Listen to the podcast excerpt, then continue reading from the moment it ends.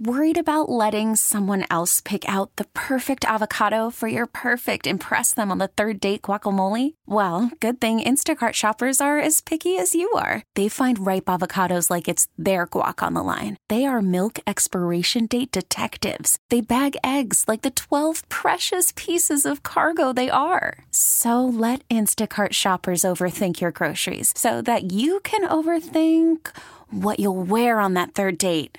Download the Instacart app to get free delivery on your first three orders while supplies last. Minimum $10 per order, additional term supply. Presented by T Mobile, the official wireless partner of Audacy Sports. With an awesome network and great savings, there's never been a better time to join T Mobile. Visit your neighborhood store to make the switch today. J Mac hanging with you on a Saturday night here on CBS Sports Radio. Plenty of time to still chat you up.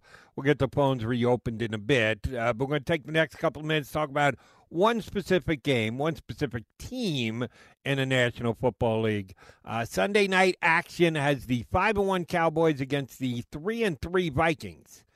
And the Cowboys ripped off five straight wins. Lost the opener, tough game to uh, Tom Brady and his mates in Tampa, but have come back to reel off five straight but they've got a quarterback question going into tomorrow. I'm going to have my next guest tell me exactly what Dak Prescott's status is, or at least I'm going to ask. He might not know because it doesn't seem like anybody knows. He does a great job covering the Cowboys for the Athletic on a day in, day out basis. basis. Jon Machota from the Athletic joins us here on CBS Sports Radio. How are you, JM? I'm doing well, Jody. How are you? Good. Uh, we'll start at the top. I want to give the Cowboys credit for the the really good season they're having so far.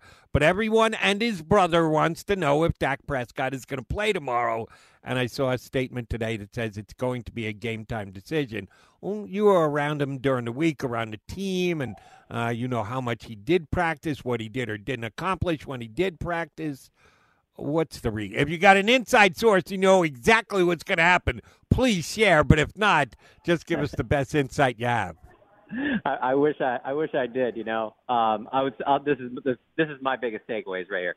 All right, so going by everything that I've heard and everything I've seen, and comparing it to what I've seen from Dak Prescott in previous practices, previous weeks leading up to games, everything tells me that he's not going to play and that it's going to be Cooper Rush. But because it's Dak Prescott and because they are on this five-game winning streak, and he he just seems like the type of guy that it's going to be a game time decision. But I still I think he's going to play. I really do. I think it's going to come down right to the end, and I think that it's all ultimately going to be left up to him. And he's gonna he's gonna want to go out there and he's gonna end up playing. I I mean the thing that really surprised me was how the Vegas line moved from the beginning of the week to where it is now. I mean, it swung over five points, and that right, right. there told me that obviously they they think strongly that Dak's not going to uh, to play. And I, I'm telling you, everything lines up that it would totally make sense. I mean, the biggest one being the team drills during practice during the week. I mean, Cooper Rush never gets those at all. Dak always wants them. Uh, he's very clear about wanting them, and he didn't get any of them this week. So it's all been like individual things and walkthrough things. Cooper Rush has been the one doing all the team drills. So because of that, you'd think that it would be Cooper Rush. I'm, because they're bringing this down to the last hour before the game or whatever it will be before they have to have it in, I something just tells me, my gut tells me that that Dak's going to end up playing in this game. All right, uh, you've been covering the league for a long time. I've been covering the league for a long time.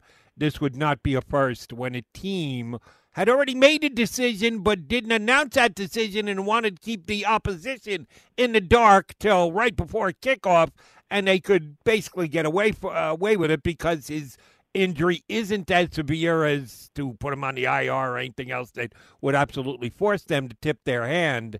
Is this a case of the Cowboys just wanting to get as much of a competitive advantage as they can by keeping Dak's status unknown until the very last second? I mean, it could be.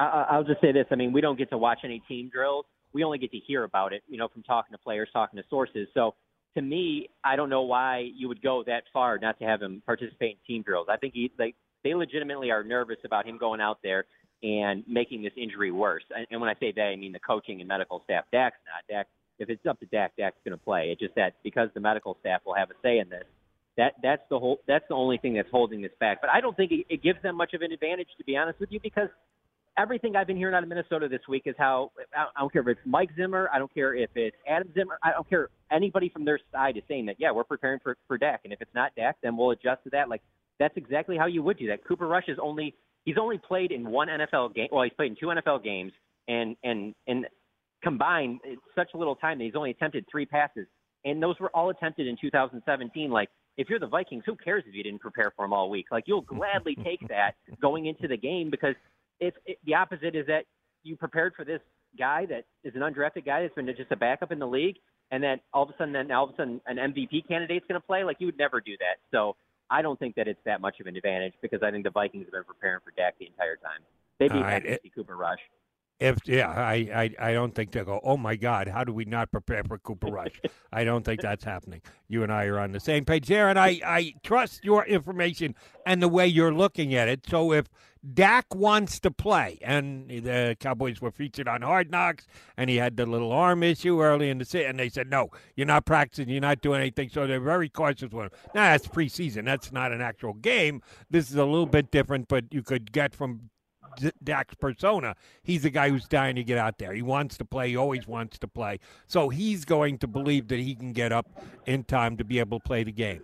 The medical staff will lean on the side of caution. What can Dak do pre-game? in the locker room, tests that they might put him through. What can he do to assuage the fears of the medical team and potentially get himself out there as the starter? Well, I think the biggest thing is just to go through whatever his normal warm up is going to be leading up to that, and they're going to expect him to be honest with them. And and, and you know, because here's the thing: on Thursday, he really ramped things up and pushed it because he basically said, "Hey, if it's gonna, if something's gonna happen, it's gonna pop or it's gonna worsen. Let's have it happen now." And and, and I want to push myself and really test it. And so he did that, and he said it felt great. But then the next day, when he came in, uh, I guess he told Mike McCarthy that he felt a little bit sore. And so he didn't really do much today. They just have kind of a walkthrough type practice today. Uh, right. So I doubt it's going to be sore tomorrow when he wakes up. So I think what ends up happening is that he goes to the medical staff, and if it doesn't feel tight, if it feels like it's something that he, he's feeling loose, I think that they'll go through a really long warm up process.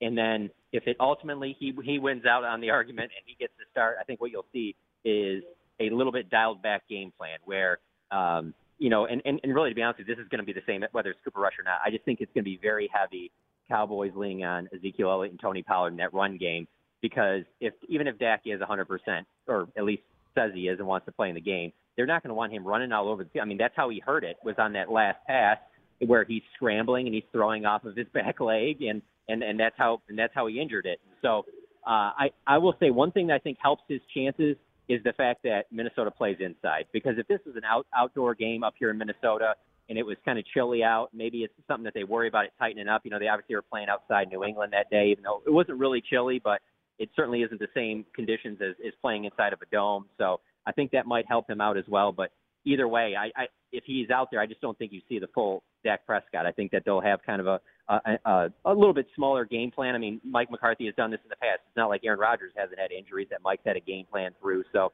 I think that's what what ultimately happens is just you don't see the same exact Dak, but you still see a pretty good Dak, and, and that's and they'll be fine with that. And oh, by the way, turning around and handing it off to Ezekiel Elliott and Tony Pollard, not a bad way to go since Zeke is averaging over five yards a carry and Pollard is averaging over six. So the Cow- Cowboys' ability to run the football has been great to this point, and uh, if they have to lean on it even more heavily tomorrow, I don't think it'll be that big a deal. Jon Machota from the Athletic, our guest here on CBS Sports Radio. All right, one last Dak question, then we'll get to the everything else the Cowboys have going for them. Um, do the standings play any part in the decision tomorrow? Because the Cowboys have one loss, and everyone else in the NFC least already has at least five.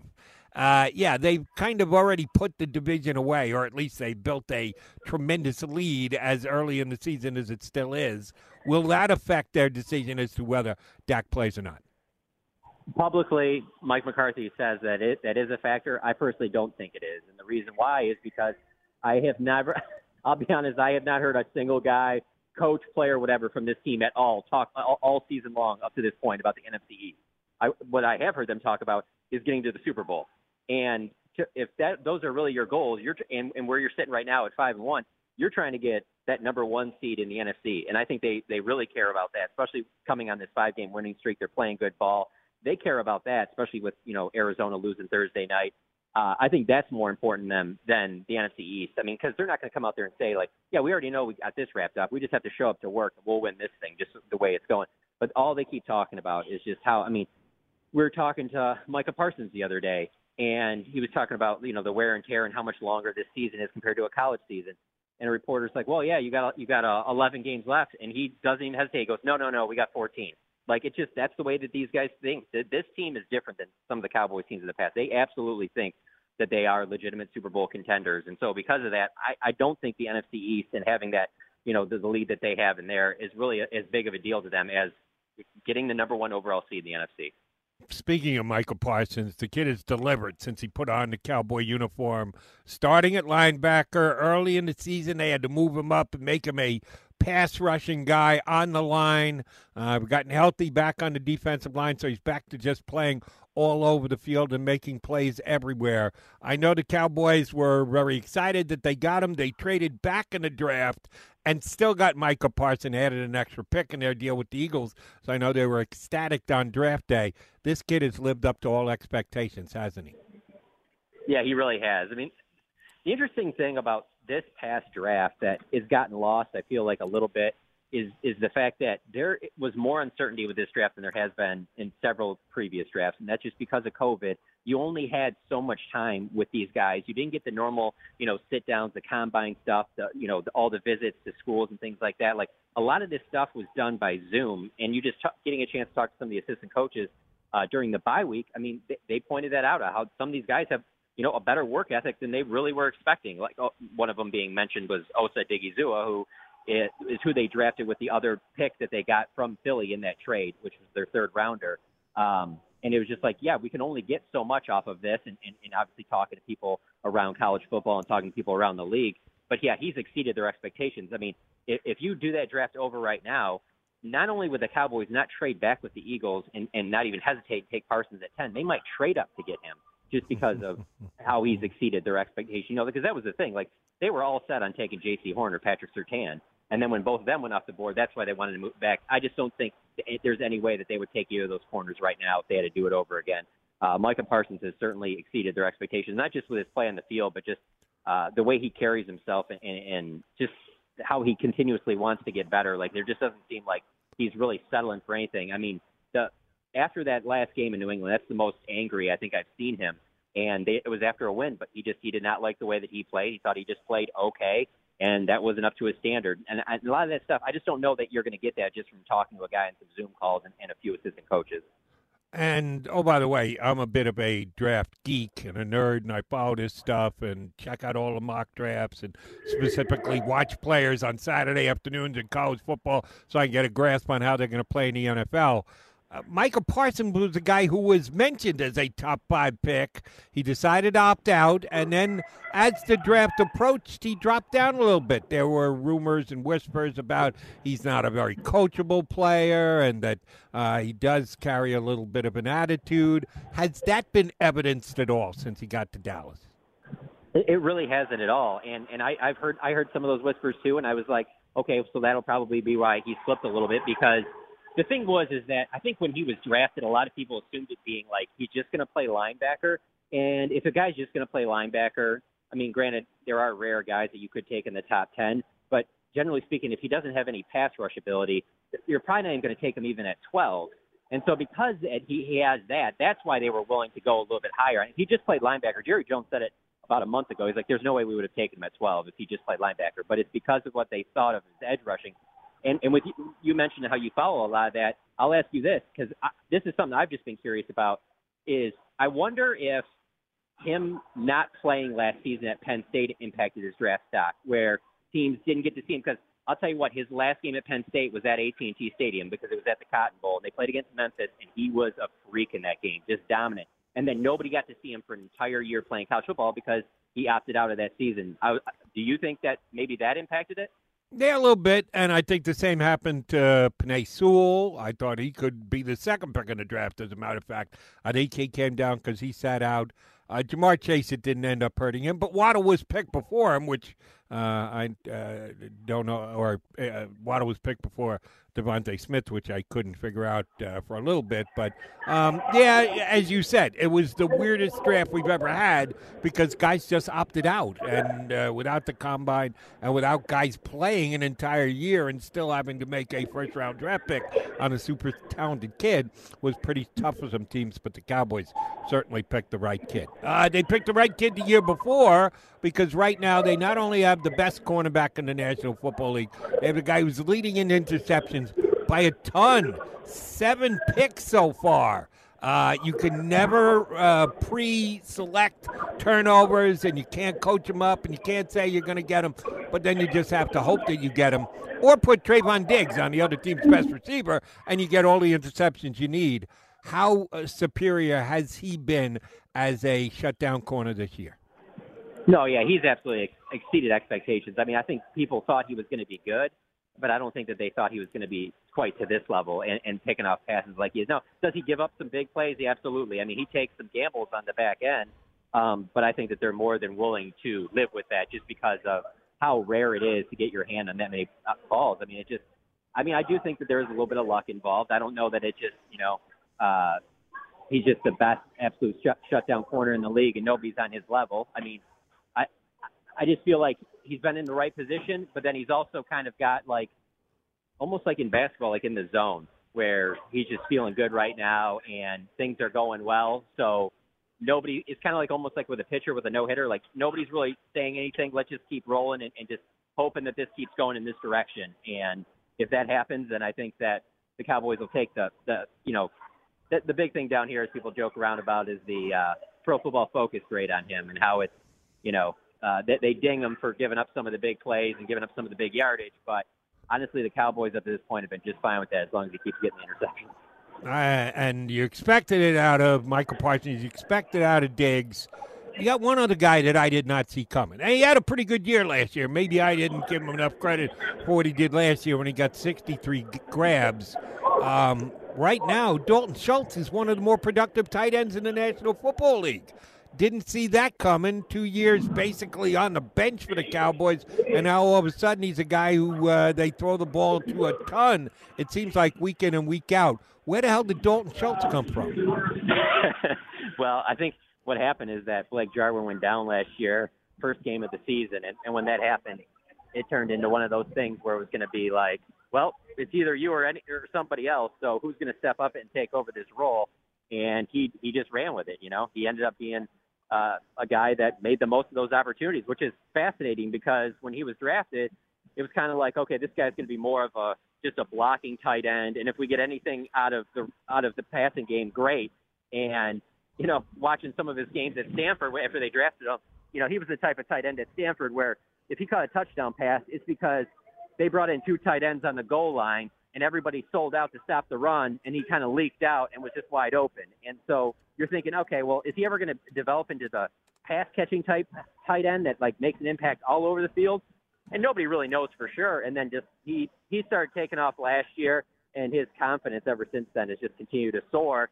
And it's just crazy because it's, it's such a perfect timing for him because of the fact that he's a free agent uh, because his rookie contract's up at the end of the year and now he's put himself in this category where maybe he maybe he ends up getting something like the Hunter Henry type money, which is just crazy to think about. Just even a year ago to say like something like that could have happened, but he certainly put himself in that conversation of being one of the top tight ends that'll be in available in free agency. And he keeps playing well like this, which obviously the Cowboys are thrilled with. But he keep, he keeps playing like this. He's, he's pricing the Cowboys out of even having a chance to resign him. But I'm sure they'll, they'll take whatever they can get from him before that they have to you know kind of cross that bridge has turned into a fourth round steal as a draft pick for the Cowboys. All right, one last thing. Um, La'el Collins is back in, he's active. He's elevated to uh, active status, but he's not back in the starting lineup. Uh, they're going to stay with the lineup that has been good on the offensive line since he's been out. He did fight his suspension. Don't know if that ruffled any feathers, but um, he's uh, coming off the bench for the Cowboys, being used as a swing guy now. How is he handling it? And is this something that's going to stay in place? Will he be a reserve offensive lineman from now to the end of the season? I don't think he will because just because the nature of the position, the odds that all five were able to keep playing at a high level and stay healthy just seems very, very rare. Uh, I don't even think that they expect that to happen. So um, he's saying all the right things. We got a chance to talk to him on Friday for the first time since he's been back, and uh, you know he's he's saying that he's okay with it because of how well Terence Steele has been playing at right tackle in place of him, uh, and that he'll take whatever you know he whatever position that they want him to play, he'll play. He knows he's a starter in this league at uh, pretty much any position other than center. You could start him at, and, and you'd be fine. Um, but we'll see. I think I think there's still got some things got to play out there, but it, it is kind of fascinating. It is it's really fascinating actually that if someone would have told me that Terence Steele would start for La'el Collins for five games, even Terence, you, if you, I couldn't even, I don't even know if I'd be convinced that he'd keep the job for five games, even without La'el Collins being there. And the fact that he was so good in those five games that La'el Collins comes back and he keeps the starting job is just, it, it, it's unbelievable because of the fact that Terence Steele was an undrafted guy last year. He really, really didn't play well at all. It was kind of thrown in there because of injuries. And I mean, he got probably as criticized as much as anybody on the team last year. And then he just, I guess that was the fuel to his fire because he came back this year stronger and uh, playing so well that La'el Collins isn't getting his job back immediately, which uh, there's nobody that covers his team that would have bet that would have ever happened. So uh, as of right now, you know, Lyle is a backup at left guard and, and the backup at right tackle. And uh, we'll see how it goes. If, if everybody stays healthy, maybe that's where he stays. I personally think that he ends up playing guard before he plays tackle, just because left guard has been kind of a weakness for them. Um, but we'll see. I, I, I just find it hard to believe that all five guys will stay healthy all season. Fair enough. All right, last thing, hypothetical, one of my favorite things, sports talk show staple if uh, Dak can't go and they don't, he, he, goes out, he tests it, he's in pain, uh, they don't even activate him, that they're uh, not even going to test themselves or uh, don't want to test themselves or risk it, uh, that he's inactive. Is Cooper Rush taking all the snaps? If he goes out and stinks it up in the first half, will we see Will Grier in the second half? I really don't think so. And, and the only reason why is just because Will Grier isn't getting any of those snaps, and Will Grier didn't even get any of those those snaps in the in the preseason or training camp because he wasn't on the team yet. And so, because the one of the biggest reasons Cooper Rush is in this position is because he knows Kellen Moore's offense like the back of his hand. I mean, these guys have been around each other since Cooper Rush's rookie year in 2017, and so that's why he ultimately ended up beating out Garrett Gilbert for the backup job. And then after that, they signed Will Grier, and there just there just isn't enough snaps during the week that I that I could see them. I mean, I, aside from injury, I don't see Cooper Rush coming out of the game if he has to start. I, I really don't. I mean, and then if he got hurt, then yeah, then they'd have to bring in Will Grier because if Dak's not playing, why would you even risk putting him in there if, if Cooper Rush went down? So I think it would have to be a Cooper Rush injury. I don't even even if he threw three picks, I, I don't think that they would take him out of the game. Now they would they might be reassessing things come Monday uh, with the trade deadline being on Tuesday. Um, but I, I don't see them going in another direction. If Dak can't go, it's Cooper Rush's game, first quarter through fourth quarter.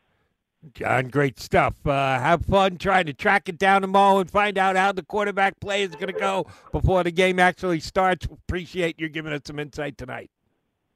No problem, Jody. Thanks for having me on. Jon Machota does a phenomenal job covering the Cowboys for the Athletic. I didn't think he would know, but I, I was going to ask if anybody knew. I thought it'd be Machota yeah, nobody's going to know until they get on the field tomorrow as to whether Dak will be playing quarterback for the Cowboys. All right, Jody Mac coming back, reopening the phones. Any of the NFL talk? Ohio State fans, you end up getting a win over Penn State. Just went final here. Actually, the clock is still ticking down. Uh, 33 24, Penn State made, missed a late field goal that would have gotten to a one score game, so they got to go into victory formation, did the Buckeyes. Uh, so Ohio State continued to move on. Will they still be ahead of Oregon in the upcoming rankings come uh, tomorrow? Hop on board my phone lines. College football, NFL, uh, the World Series. Get on my lines 855 2124 CBS. You could spend the weekend doing the same old whatever, or you could conquer the weekend in the all-new Hyundai Santa Fe. Visit HyundaiUSA.com for more details. Hyundai, there's joy in every journey. This episode is brought to you by Progressive Insurance. Whether you love true crime or comedy, celebrity interviews or news, you call the shots on what's in your podcast queue. And guess what? Now you can call them on your auto insurance too with the Name Your Price tool from Progressive. It works just the way it sounds. You tell Progressive how much you want to pay for car insurance, and they'll show you coverage options that fit your budget. Get your quote today at progressive.com to join the over 28 million drivers who trust Progressive. Progressive Casualty Insurance Company and Affiliates. Price and coverage match limited by state law. Baseball is in full swing. NBA playoffs are heating up, and your NFL team is gearing up for training camp. Listen to the latest on the teams you love here on the Audacy app. The biggest sports radio stations in the country, providing unrivaled local coverage of their teams, all in one place. Exclusive interviews with players, coaches, and team executives, streaming live and always available on demand. Stay in the know with your favorite teams right here on the Audacy app.